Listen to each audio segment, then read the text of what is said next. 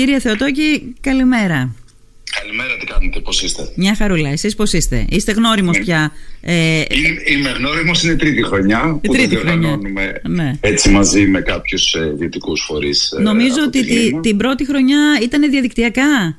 Έτσι, έτσι ακριβώς. Μπράβο. Ε, ήταν διαδικτυακά. Εγώ δηλαδή ήμουνα ε, στην Αθήνα και ουσιαστικά από τα παιδιά είχαν μαζευτεί διαζώσεις Ναι. στο ίδιο, ε, στον ίδιο χώρο και απλά προβαλόταν διαδικτυακά η ομιλία μου. Ναι, Αλλά τα τελευταία ναι. δύο χρόνια το έχουμε κάνει διαζώσεις με πολύ πολύ μεγάλη επιτυχία. Πέρυσι είχε πιο λίγο κόσμο, πιο πολύ, γιατί φέτος είχε πολύ κόσμο.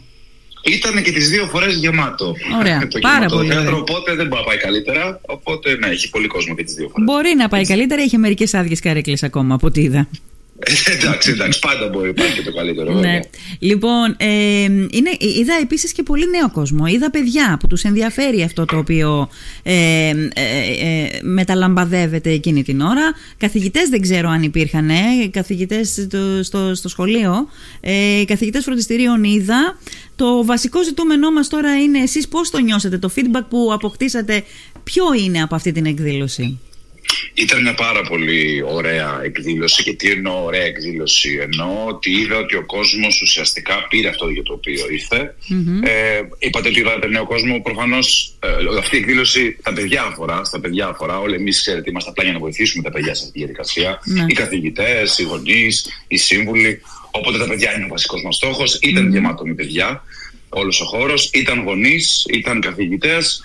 Ε, πήγε πάρα πολύ καλά από την άποψη αυτή που σας είπα. Από την άποψη ότι ε, είδα ότι είχε πάρα πολύ μεγάλο ενδιαφέρον και esta ήταν τρίτη χρονιά που το κάναμε. Ήταν καινούργια πρόσωπα, ήταν παιδιά τα οποία είχαν έρθει και πέρσι, αλλά με άλλες απορίες. Γιατί ξέρετε, άλλες απορίες είχε ένα παιδί στην πρώτη ηλικίου, άλλες απορίες είχε ένα παιδί στην τρίτη ηλικίου. Ναι. Οπότε γενικά ήταν έτσι μια πολύ ενδιαφέρουσα εμπειρία. Εσείς τι ακούσατε; Εγώ πρώτα απ' όλα άκουσα από την κόρη μου να σας πω την αλήθεια, η οποία... Α, την παρακολούθησε; Βέβαια, βέβαια, βέβαια, την Τέλεια, παρακολούθησε. Ε, η οποία μου έστελνε και μηνύματα εκείνη την ώρα. Ήμασταν στον ίδιο χώρο, μου έστελνε, καθόταν κάπου πιο πέρα, μου έστελνε και μηνύματα λοιπόν και μου έλεγε, «Μα, ε, με ρωτούσε διάφορα σε σχέση με αυτά που λέγατε. Και ε, ένιωσα, α, να σας πω την αλήθεια, τώρα δεν πειράζει που το κάνουμε λίγο πιο προσωπικό τώρα στην αρχή.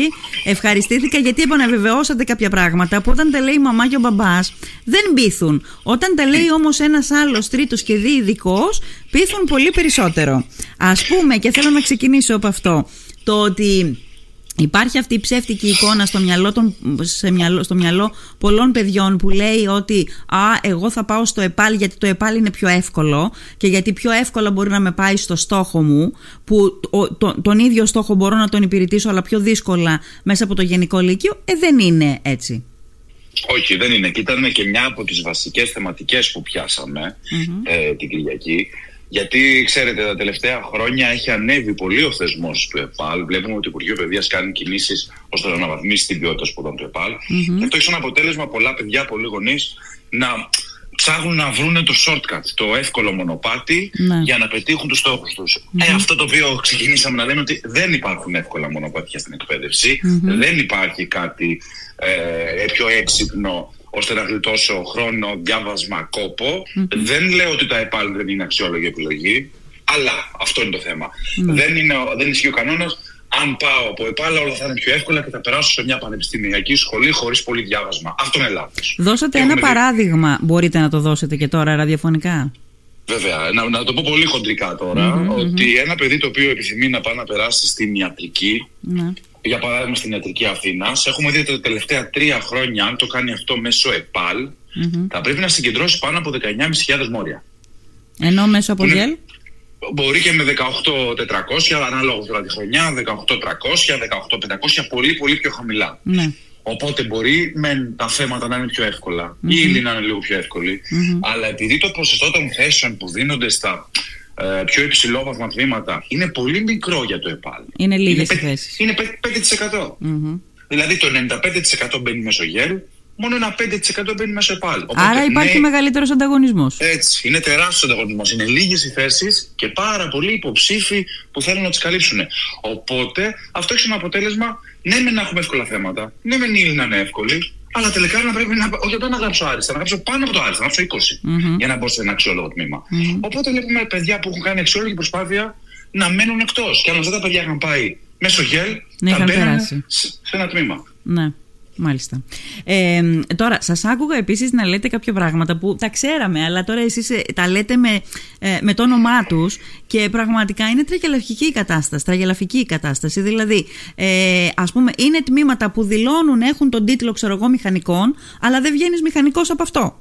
Το τμήμα. Έτσι, ε, έτσι. Ή, ή υπάρχουν άλλες δυνατότητες κρυμμένες πίσω από κάποια εφάνταστα ονόματα που δεν σε παραπέμπουν καθόλου σε αυτό που σε βγάζει τελικά η σχολή. Έτσι, έχουμε δύο ειδών παγίδες που όπως πολύ καλά είπατε. Από τη μία υπάρχει η παγίδα ένα ε, τμήμα να μην παρέχει αυτό το οποίο μας περιγράφει το όνομά του. Για παράδειγμα, πολιτικών μηχανικών. Πανεπιστήμιο Πελοποννήσου, Πανεπιστήμιο Δυτικής Αττικής. Δεν σε βγάζει πολιτικό μηχανικό με την έννοια του μηχανικου με την έννοια του να μπορώ να υπογράψω στο τεχνικό επιμελητήριο που λέμε μια μελέτη. Τι σε βγάζει, Α. τι σε βγάζει; Πολιτικό μηχανικό σε βγάζει, αλλά χωρίς. Δικαίωμα υπογραφής. Χωρίς δικαίωμα υπογραφής. Χωρίς δικαίωμα υπογραφής. Οπότε ε, είναι πολύ σημαντικό. Δεν είναι κάτι minor, δεν είναι κάτι μικρό. Είναι πολύ σημαντικό προφανώς το να έχω το δικαίωμα υπογραφής. Από την άλλη, η άλλη παγίδα των εισαγωγικών είναι από την άλλη κατεύθυνση. Τμήματα τα οποία από το τίτλο τους δεν μπορούμε να καταλάβουμε την ποιότητα. Δεν μπορούμε να καταλάβουμε τα επαγγελματικά ενδιαφέροντα. Ακούει κάποιος μηχανικών παραγωγής και διοίκησης. Τι είναι αυτό, Άντε, α πούμε. σε δεν μπο- μπέρδευε. Άντε να καταλάβεις τι είναι. Ναι. Και στην πραγματικότητα, ξέρετε τι είναι, σε βγάζει μηχανολόγο μηχανικό. Αυτό το τμήμα δηλαδή είναι αντίστοιχο με τμήματα τα οποία έχουν 18 και 18.500 ε, στην Αθήνα. Οι Μάλιστα, μηχανολόγοι μάλιστα. μηχανικοί. Γε- Και είναι ένα τμήμα με 10.000 μόρια. Γιατί συμβαίνει Καταλάβατε. αυτό, γιατί, γιατί; Γιατί συμβαίνει αυτό, στα, αυτό, αυτό το δεδαλώδες πράγμα, γιατί συμβαίνει στη δευτεροβάθμια εκπαίδευση; Αυτή είναι η μεγάλη κουβέντα και δεν νομίζω είναι της παρούσης τώρα να το συζητήσουμε αναλυτικά. Πολύ χοντρικά να σας πω. Υπάρχουν πάνω από 400 τμήματα στην τριτοβάθμια εκπαίδευση. Ναι. Δεν μπο... Πάνω από 400 πανεπιστήμια. Δεν μπορεί ένας μέσος γονιός, ένα μέσο παιδί, να γνωρίζει για κάθε ένα από αυτά ποια είναι τα επαγγελματικά δικαιώματα, τι διαφορά έχει το ένα από το άλλο, ποιο είναι το αξιόλογο, ποιο δεν είναι τόσο αξιόλογο στα τμήματα όσον αφορά τι προοπτικέ. Οπότε θα απαντήσω ότι κάθε χρόνο το σύστημα εισαγωγής και η τριτοβάθμια εκπαίδευση γίνεται πιο πολύπλοκη και είναι λογικό. Οπότε τι, τι μένει να κάνουμε τα παιδιά και οι γονείς, γιατί αυτό είναι που μας νοιάζει, όχι γιατί γίνεται, αλλά τι μπορούμε να, πώς μπορούμε να το λύσουμε. Ενημέρωση. Ενημέρωση. Και να απευθυνθούμε σε κάποιον ειδικό για να μας βοηθήσει. Γιατί δεν μπορούμε στα 16 μας να έχουμε γνώση για όλα αυτά τα, για όλες αυτές τις λεπτομέρειες. Στα 16 μας δεν ξέρουμε τον εαυτό μας καλά-καλά. Πόσο μάλλον τι θα κάνουμε στην, επόμενη, στην υπόλοιπη ζωή μας. Έτσι, έτσι, έτσι, ακριβώς. ακριβώς. Συμφωνώ Ναι. απόλυτα. Αυτό είναι που λέμε ότι δεν μπορεί ένα παιδί στα 16 του να κλειδώσει και να βρει τι επαγγελματικά του ταιριάζει και τι θα κάνει στα 30 του, 40 του χρόνια. Δεν γίνεται, δεν είναι δυνατόν να γίνει και δεν Ναι. είναι και της παρούσης αυτή η κουβέντα. Ναι. Ε, να ρωτήσω το εξής. Υπάρχουν λοιπόν οι, οι σύμβουλοι σταδιοδρομίας, όπως λέγεται ο τίτλος ε, του αντικειμένου σας.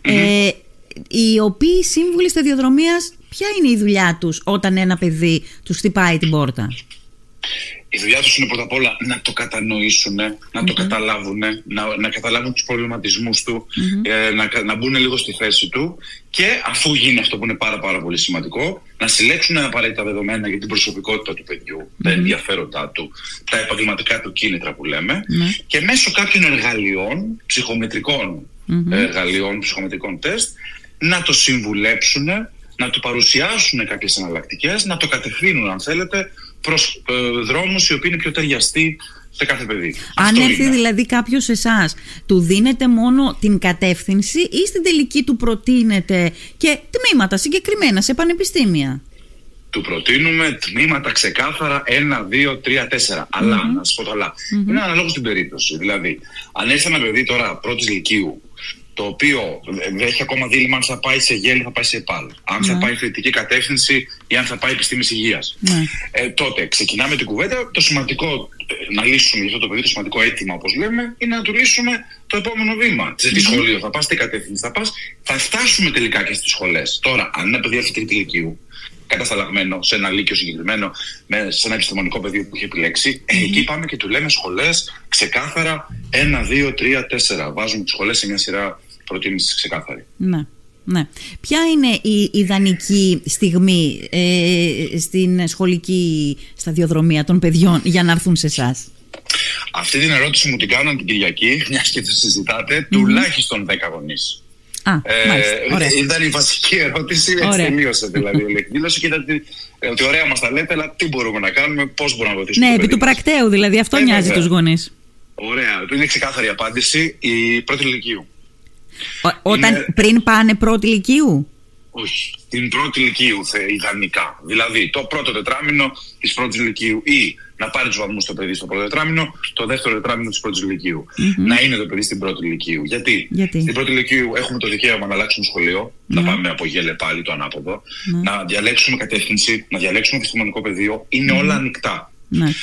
Είναι αυτό που λέμε, είναι και δεν είναι το παιδί ε, έχει ας πούμε και... κάποια οριμότητα να καταλάβει κάποια πράγματα. Δεν είναι δευτέρα γυμνασίου. Και έχει και προσλαμβάνουσες από το, από το Λύκειο, από την πρώτη Λυκείου. Έτσι, έτσι έχει έρθει σε επαφή με τα ηλικιακά μαθήματα. Ναι, ναι. Ε, είναι ακόμα όλα Έχει ακόμα ας πούμε διάφορες επιλογές μπροστά του. Οπότε θεωρούμε ότι είναι η ιδανική ηλικία Προσέξτε με ποια λέξη θα χρησιμοποιήσω για να ξεκινήσει ο επαγγελματικός προσανατολισμό. Mm-hmm. Δεν είναι ότι ένα παιδί θα έρθει πρώτη ηλικίου και θα κάνει μια συνεδρία, μια συμβουλευτική, δύο ώρες και τελείωσε, ξεμπέρδεψε, mm-hmm. έδεσε το γαϊδαρό του. Είναι μια διαδικασία η οποία, όπως είναι και εκπαίδευση, είναι συνεχιζόμενη.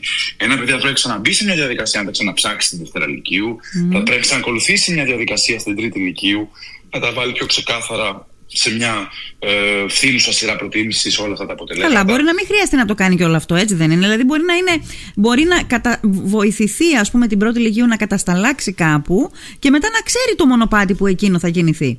Έτσι, βέβαια. Ε, υπάρχει και αυτή η περίπτωση. Και μπορεί να χρειαστεί, ας πούμε, να βοηθηθεί όταν είναι να, υπο... όταν είναι να συμπληρώσει εκείνο το λαβύρινθο, το, το μηχανογραφικό. Έτσι, έτσι, έτσι, ακριβώς, δηλαδή την περίοδο που έχει πάρει και τα αποτελέσματα και πρέπει να βάλει τις σχολές σε μια σειρά. Γενικά όμως αυτός δεν είναι ο κανονα Ο κανόνας είναι ότι ο επαγγελματικός προσανατολισμός είναι μια συνεχιζόμενη διαδικασία. Δεν είναι. Γιατί ξέρετε, πολλές φορές παρακολουθεί μια εκδήλωση ένα παιδί, ένας γονιός και σου λέει εντάξει, οκ, τα άκουσα, τα είδα, τελείωσε. Πήρα, mm-hmm. έκανα το, αυτό που με αναλογεί για τον επαγγελματικό μου προσανατολισμό. Ε, δεν είναι έτσι. Θέλει ναι. ψάξιμο, αλλάζουμε σαν άνθρωποι. Ένα παιδί στην πρώτη λυκείου δεν είναι ίδιο. Στην τρίτη λυκείου. Ναι, ναι. Οπότε είναι μια συνεχιζόμενη διαδικασία. Ναι, πολύ ωραία. Θέλω να σας ρωτήσω το εξής τώρα. Ε, θέλω, μου δημιουργήθηκε η απορία την ώρα που σας άκουγα. Ε, δηλαδή, έχουν έρθει σε εσάς, έρχονται σε εσάς μόνο παιδιά; Δηλαδή, ε, υπάρχουν ενήλικες οι οποίοι όντας εγκλωβισμένοι σε κακοπληρωμένες δουλειές, που, που κάνουν δουλειές που δεν έχουν καμία σχέση με αυτό που αγαπάνε, βρε παιδί μου. Και άρα δεν είναι και ευτυχισμένοι. Να έρθουν σε εσάς και να σας πούνε: Θέλω αυτή τη φορά όχι στην τύχη, όχι χήμα, όχι τυχαία, να δω μήπως μπορώ να απασχοληθώ κάπου Θα σας απαντήσω. Εμείς είμαστε μια εταιρεία η οποία λειτουργούμε γύρω στα 20 χρόνια. Ε, σκεφτείτε ότι τα πρώτα χρόνια και για αρκετά χρόνια ασχολιόμασταν, ε, μέσα στο αντικείμενο της ασχολίας μας ήταν και ε, το κομμάτι της διαχείρισης καριέρας. Όπως ναι. αυτό που αναφέρεται, ονομάζεται διαχείριση καριέρας. Ναι. Να έρθει ένας ενήλικας 30 χρονών, 40 χρονών, με προπηρεσία, με κάποιες επιλογές και να θέλει να κάνει μια αλλαγή στην καριέρα του. Τα τελευταία 5-6 χρόνια έχουμε αφοσιωθεί μόνο στο κομμάτι των εφήβων, μόνο στο κομμάτι των μαθητων Γιατί το έχουμε κάνει αυτό.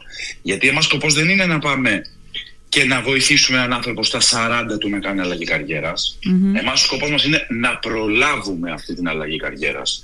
Δηλαδή, να προλάβουμε ένα παιδί στα 16 του να πάρει τις σωστές, να πάρει τις σωστές αποφασεις ώστε να μην χρειαστεί στα 40 του να έρθει να κάνει ε, κάτι που είναι πολύ ψυχοφθόρο. Φανταστείτε τώρα άνθρωποι με οικογένειες, με μια στρωμένη δουλειά κτλ. Να πρέπει να μπουν σε διαδικασία να αλλάξουν ξαφνικά το επάγγελμά τους λόγω της αγοράς εργασίας, λόγω χιλίων δυο. Ε, ναι. Οπότε, δεν ασχολούμαστε πια. ασχολούμαστε μόνο με εφήβους, μόνο με παιδιά, μόνο με μαθητές, ώστε να προλάβουμε ουσιαστικά το κακό εντός εισαγωγικών. Ναι ναι, μάλιστα. Ε, πάντως άνθρωποι έφηβοι, τωρινοί που ψάχνονται και που πιο ψαγμένα θα κατασταλάξουν σε ό,τι θέλουν να κάνουν θα είναι ευτυχισμένοι, χαρούμενοι άνθρωποι πρώτα απ' όλα γιατί είναι πολύ σπουδαίο να κάνεις κάτι που σου αρέσει και αποδοτικοί κιόλας και για τον εαυτό τους αλλά και γενικότερα για τη χώρα τους γιατί όταν έχεις ε, ε, ε παιδιά ανήλικα ας πούμε που επιλέγουν λάθος μια πορεία αυτή δεν είναι λογικό ότι θα πιστέψεις πως θα να πιστεύεις ότι θα βγουν ενήλικες οι οποίοι δεν θα είναι ευχαριστημένοι με αυτό που κάνουν και άρα ε, δεν θα είναι αποδοτικοί ούτε για τον εαυτό τους είτε για το κοινωνικό σύνολο. Συμφωνώ απόλυτα. Ένας έφηβος ο οποίος παίρνει μια λάθος απόφαση για την επιλογή σπουδών του, καταλήγει να είναι ένας δυστυχισμένος ενήλικας. Ναι. Είναι πολύ σημαντικό αυτό. Και αυτή ακριβώς είναι και η απάντηση γιατί δεν ασχολούμαστε με διαχείριση ενηλίκων. ενηλίκων ναι. ε, ε, και είναι αυτό το οποίο λέμε και σε εκδηλώσεις μας και παντού και έχει γίνει το μότο μας, ότι δεν μας ενδιαφέρει ένας άνθρωπος να γίνει επιτυχημένος. Έχουμε δει πάρα πολλά χρόνια, ειδικά τη δικιάς μου γενιάς άνθρωποι, 40-50 χρονών, σε αυτή την ηλικία, να είναι επιτυχημένοι φοιτητές, επιτυχημένοι επαγγελματίες αλλά να είναι δυστυχισμένοι, να μην χαίρονται με αυτό το οποίο κάνουν, να μην είναι χαρούμενοι. Αυτό το οποίο προσπαθούμε να πετύχουμε είναι να βοηθήσουμε τα παιδιά να γίνουν επαγγελματικά ευτυχισμένα, όχι επαγγελματικά επιτυχημένα. Έχει τεράστια σημασία. Βεβαίως. Και διαφορά. Έχει. Και αυτό πρέπει να κοιτάνε και οι γονείς. Και το ναι, ναι. κοιτάνε ναι. ευτυχώς οι γονείς ε, τα τελευταία Έχουν χρόνια. αλλάξει οι γονείς δηλαδή; Έχουν αλλάξει, έχουν αλλάξει. Είναι αυτό που σας λέω. Πια βλέπουμε, επειδή και αυτοί έχουν περάσει από αυτή τη διαδικασία και έχουν δει ότι δεν έχει νόημα απλά για έναν άνθρωπο να γράψει 17 και να μπει σε μια σχολή απλά και μόνο επειδή είναι καλή σχολή, ναι. αλλά δεν του ταιριάζει σαν επάγγελμα. Ναι. Σημασία έχει ένας άνθρωπος να είναι ευτυχισμένος ναι. ναι. και επαγγελματικά. Και έτσι θα γίνει και επιτυχημένος. Ναι. Οπότε έχουμε δει τους γονείς αυτό το οποίο θέλουν για τα παιδιά τους τα τελευταία χρόνια περισσότερο είναι να είναι χαρούμενα. Να κάνουν επιλογές όπου θα πραγματικά θα είναι δικές τους προσωπικές και θα έρθει και η επιτυχία, αν η επιλογή με κάνει ευτυχισμένο. Αυτό είναι πάρα πολύ καλό, γιατί οι γονείς για δεκαετίες είχαν στεγανά στο κεφάλι τους. Στεγανά που προέρχονταν και από τη δική τους ε, ζωή και από τα δικά τους ανεκπλήρωτα όνειρα. Λέτε λοιπόν ότι έχουμε αλλάξει ως κοινωνία, τουλάχιστον σε αυτό το κομμάτι. Είμαι αισιόδοξος γενικά. Θα έλεγα αλλάζουμε. Αλλάζουμε. ναι. Θα έλεγα αλλάζουμε, ναι. Ωραία. Μα σκεφτείτε ναι. πόσο τι αριθμό αιώνιων φοιτητών είχαμε στην Ελλάδα όλα αυτά τα χρόνια. Τι σημαίνει αιώνιος φοιτητής; Πώς γίνεται ένα παιδί να έχει γράψει 19.000 μόρια, να έχει μπει στο Πολυτεχνείο, να έχει μπει ιατρική και να παρατάει τη σχολή του και να μην τελειώνει. Γιατί; Γιατί δεν έχει κίνητρο. Έτσι, που δεν του ταιριάζει. Mm-hmm. Πήγε σε μια σχολή που δεν τον έκανε ευτυχισμένο. Τι να το κάνω, να πει ένα παιδί να γράψει 19 και να μπει στην καλύτερη σχολή. Άμα δεν είναι μια σχολή που πραγματικά του αρέσει. Ναι ναι. Μάλιστα, πολύ ωραία. Λοιπόν, είναι πολύ κρίμα να μην ασχοληθεί κάποιος ε, σε έναν τομέα που είναι πραγματικά καλός. Είτε επειδή δεν τον ανακάλυψε ακόμα, είτε επειδή έχει μπλέξει σε όλο αυτό το πολυδέδαλο πράγμα. Οπότε το να ζητήσουμε βοήθεια δεν είναι κακό πράγμα. Ίσα ίσα θα μας βγει, ε, ε, θα μας βγει σε καλό τα υπόλοιπα χρόνια της ζωής μας. Συμφωνώ, συμφωνώ απόλυτα. Ωραία. Λοιπόν, ε, μάλλον πρέπει να δώσουμε ραντεβού την επόμενη χρονιά, κύριε Θεοτόκη. Θα σας ξανασυναντήσουμε, φαντάζομαι. Έτσι, να τα ξαναπούμε του χρόνου. Ναι. Και να έρθετε κι εσείς την επόμενη χρονιά μαζί με την κόρη σας. Ε, ε, ναι. Είναι σημαντικό και για τους γονείς να το παρακολουθούν. Ναι, είναι σημαντικό. Μα τα ρωτάω όλα αυτά και με αυτό το background, μην νομίζετε. Αλλά επειδή ακόμα είμαστε λίγο πιο. Είμαστε Μας είπατε να μην έρθουμε τρίτη γυμνασίου. Να έρθουμε πρώτη ηλικίου, μας είπατε. Οπότε... Καλύτερα, του χρόνου. Λοιπόν, Καλύτερα. του χρόνου. Ναι, ναι, ναι, ναι. Πολύ ωραία. Ε, να πω μόνος τελειώνοντας ότι για να μην αδικήσω και κανέναν, να πω ότι τώρα τελευταία βλέπω ότι αυτό το μάθημα του σχολικού επαγγελματικού προσανατολισμού, το ΣΕΠΝΟ, το λέγαμε στην ηλικία μας, που ήταν πώς θα ε, κάνουμε ένα κενό, ήταν ουσιαστικά. Ήταν η επιδίωξή μας να κάνουμε ένα κενό. Δεν κάναμε επαγγελματικό προσανατολισμό. Σαν να νιώθω ότι τώρα τελευταία έχει μπει στο σχολείο. Ε, κοινωνική λειτουργή, βάζουν τα παιδιά να κάνουν κάτι αντίστοιχο. Είναι θετικό, είναι προς θετική κατεύθυνση. Κατα... Ανταλαμβάνομαι και εσάς από την πλευρά σας, αλλά αυτό το κενό θα έπρεπε κάπως τουλάχιστον, κάπως σε κάποιο βαθμό να το αντιμετωπίζει η δημόσια εκπαίδευση και η δημόσια εκπαίδευση. Έτσι είναι, έτσι είναι. Μακάρι να κάνουν κινήσεις από το Υπουργείο και να καλύψουν αυτό το κενό το οποίο υπάρχει. Γιατί υπάρχει. Ακόμα ναι. και σήμερα είναι τεράστιο ναι. το κενό. Ναι. Σας ευχαριστώ Μακάρι. πάρα πολύ, κύριε Θεοτόκη. Και εγώ, να είστε καλά. Ευχαριστώ για την πρόσκληση. Γεια σας.